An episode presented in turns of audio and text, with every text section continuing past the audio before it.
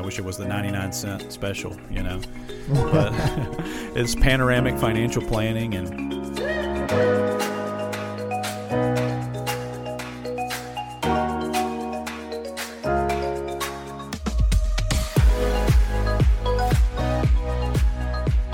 All right. Well, thank you so much for tuning in to the Essential Podcast. Today, we're going to cover seven essential questions that you should ask your financial advisor. Yeah, Tommy, these are good questions, whether you maybe haven't asked these of your existing vi- advisor or maybe you're interviewing a new advisor, something you should incorporate into the discussion. Yeah, and these actually originated with Dave Ramsey and somebody on his team, Chris Hogan. You know, they're very passionate about you partnering with a financial advisor to see success in your financial plans. And as part of the SmartVestor program, they encourage you to use these questions to see what your advisors like, what they think, how they operate. And so we're going to elaborate on them today because we are part of that program and get asked these questions all the time. So Matt's going to role play with us here. He's going to do the honors of being the prospective client and just ask these seven questions that are on this interview list. All right, Tommy. So, first question here is number one What do you love about your job? Yeah, probably the most important question. You know, you don't want to be talking to somebody that is not passionate about what they do. And we can certainly say that our whole team here is very excited every day to get up and come to work. We enjoy the impact we get to have on people's lives, the ability to make things simple and understandable. It's such a complex and abstract topic. So to kind of make it tangible and to make it easy to understand, see that light bulb go off for people is just really, really rewarding. And then, you know, this is kind of the cliche, but it's the relationships, right? It's getting to know people, hearing their story, helping them write that story, specifically in regards to their financial independence. It's something that I'm extremely passionate about, and we try to help people identify what they're passionate about, what their purpose is, if they don't already know, and structure their financial lives around that to help accomplish those things. But not everybody is fortunate to have their career or their job be part of their calling or part of their purpose. And I truly believe that this is part of my calling, part of my purpose. And as a result, it's super rewarding. Well, Tommy, that explains a lot then. I've seen on your website, obviously, you're talking about the essential formula. So, what you're helping me do is focus on what's essential to me.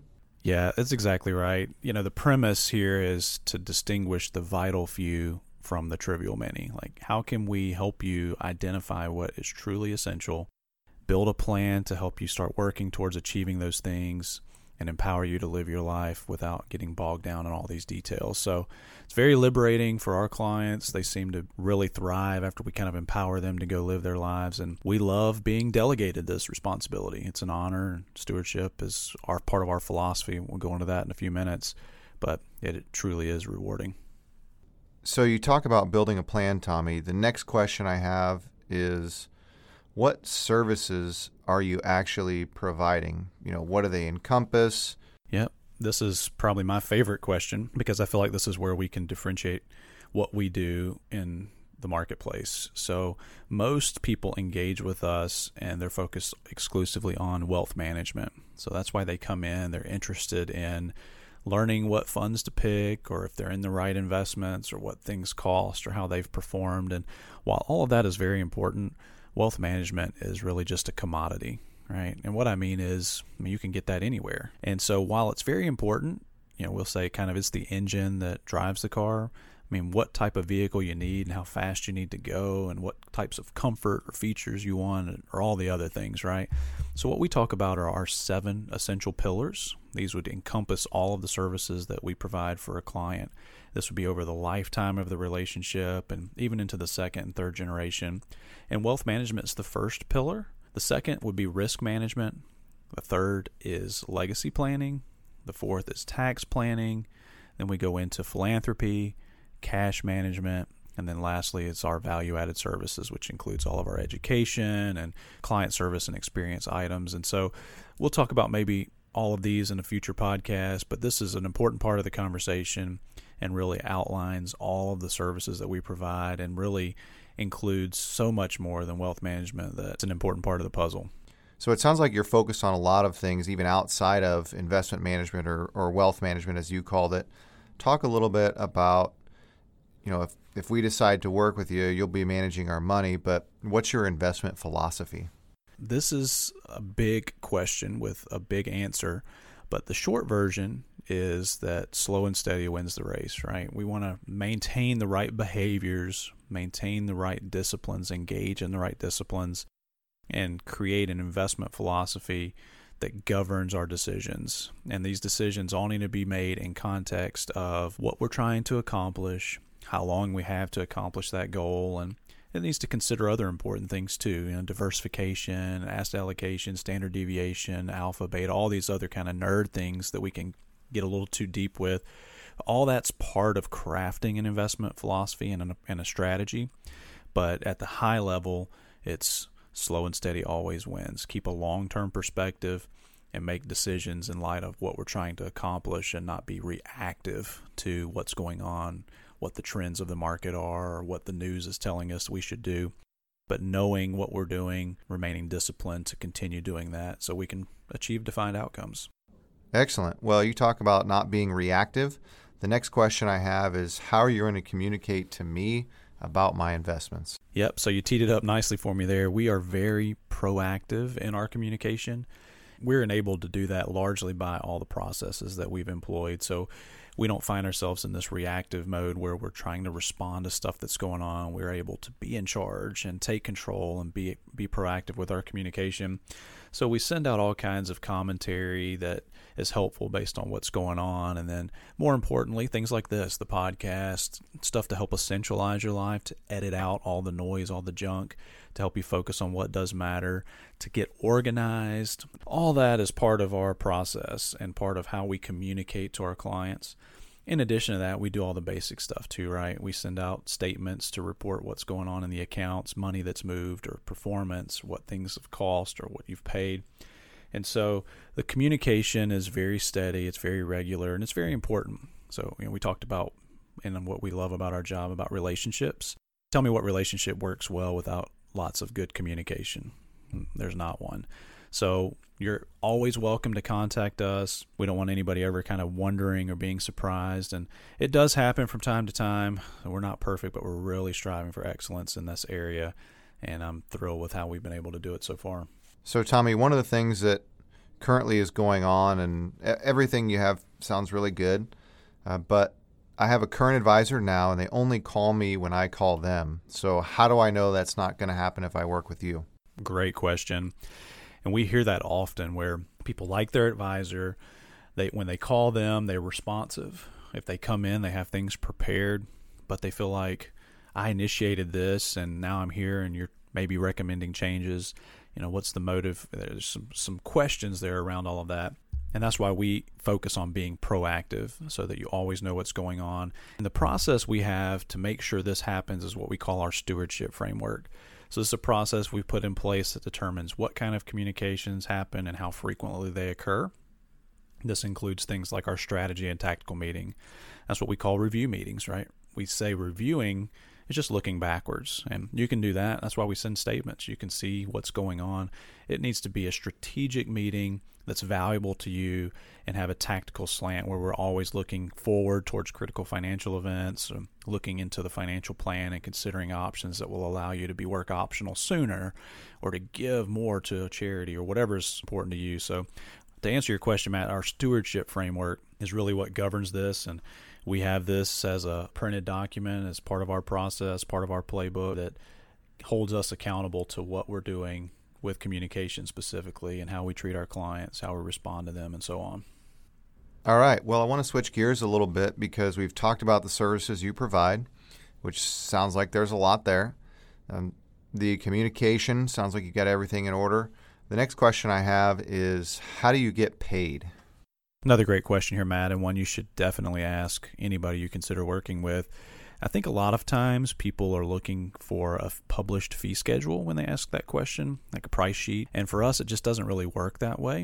And that's because there's really no one size fits all solution. You know, we say often there's no square pegs and round holes. Everybody's situation is unique to them. And although we employ a lot of the same tactics and use a lot of the same strategies, they're customized for what people are trying to accomplish. So you may have a more complex situation that requires more hands on, more time, more expertise or you may have a very simple solution that's eh, we're able to provide. And so as a result, we have a lot of flexibility in this area and are able to do what's most cost effective for the client but still accomplish those goals. So we act as a fiduciary, but there are really two ways that this settles out. One is we can be paid a commission. This would be comparable to a commission you'd pay for any type of product in this realm from anywhere else. Or we can be paid a management fee, which is a percentage of your assets. And there are pros and cons to both of those. We'll often have clients that have started on one side of that spectrum and ended up on the other. There's no right or wrong way to do it. It really depends on you and your situation and what's most beneficial to you in terms of fees. And I wish there was an easier answer to that, Matt. I wish there were. A, I wish it was the 99 cent special, you know.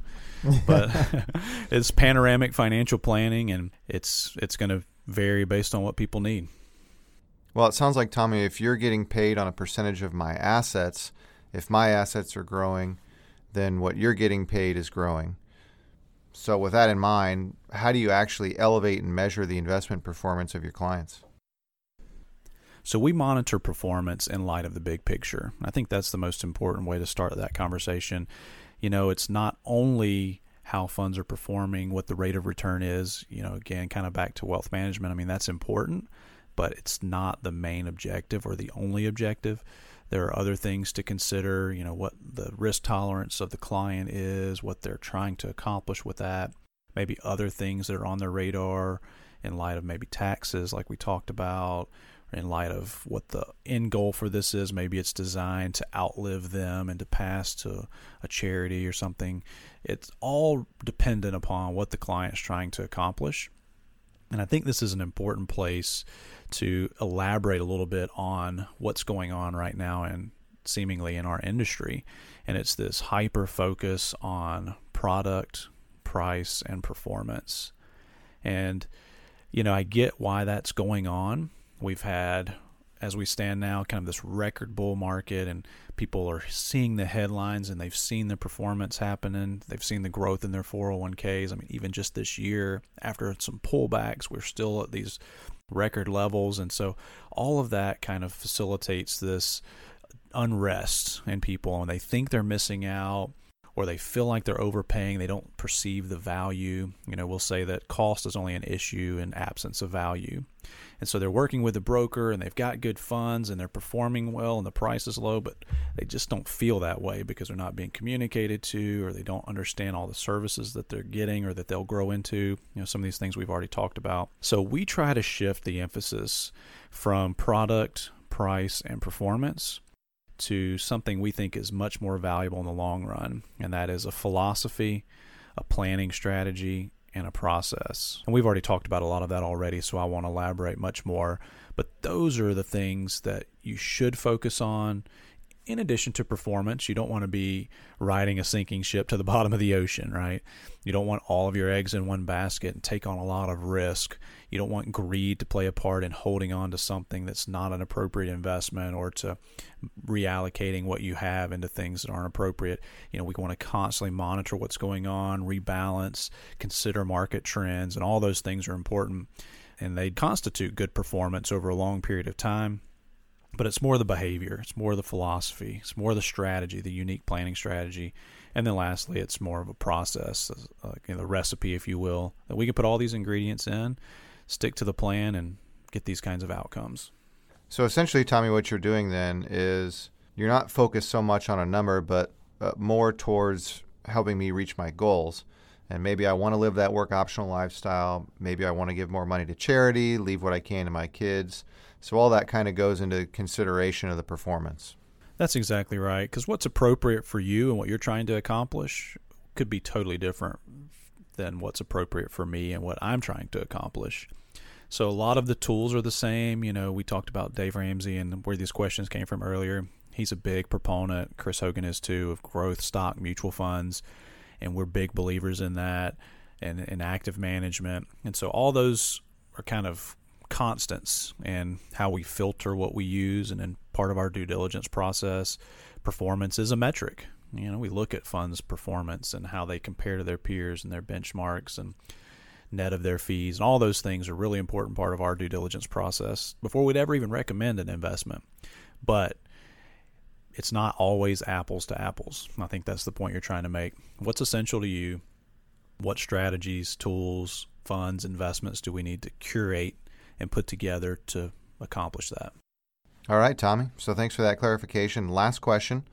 Can you tell me why the last two clients you lost left you?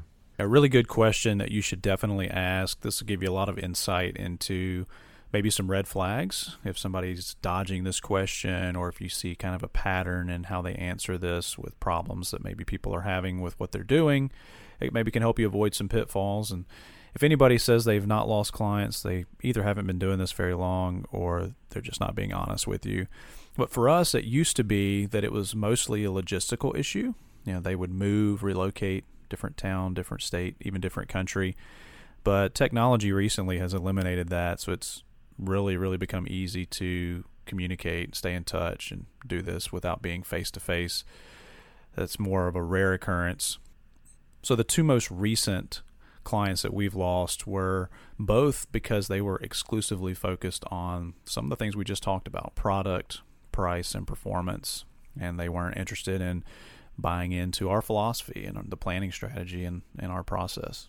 So, Tommy, how do I find out if I'm aligned with, you know, your you talked about your process and your planning strategy and everything. How do I how do I figure that out, or how do you determine that?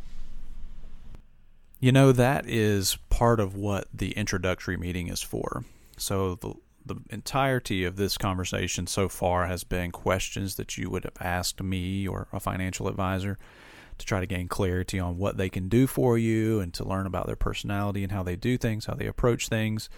But during that introductory meeting, we expound on our process and we're also trying to interview the prospective client, right? We want to make sure that there's a philosophical alignment because we know that we can't be all things to all people and that what we're trying to provide is not always a good fit.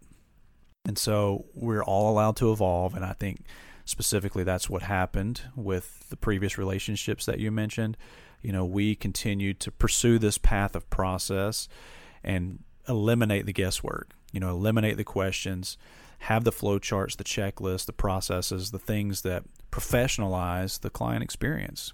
And so that's not for everybody and we know that and we're okay with that. And so we help unpack what we do talk about our approach, talk about the process, answer these kinds of questions that you've asked today, and then learn more about you and what you're trying to accomplish.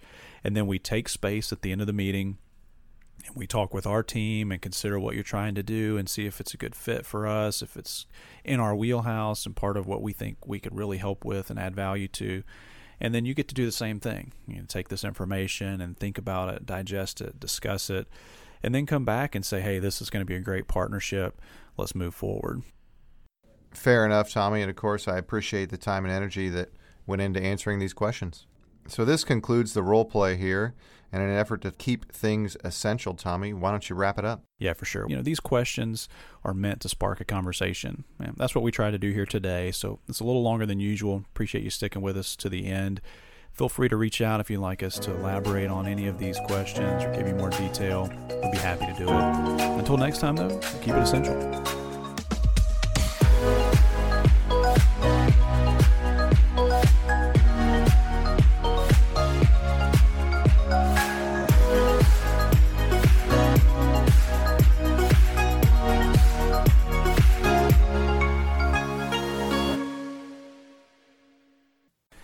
Thanks for sticking around after the music. We just have a quick disclosure for you. Securities are offered through SA Stone Wealth Management Inc., and advisory services are offered through SA Stone Investment Advisors Inc.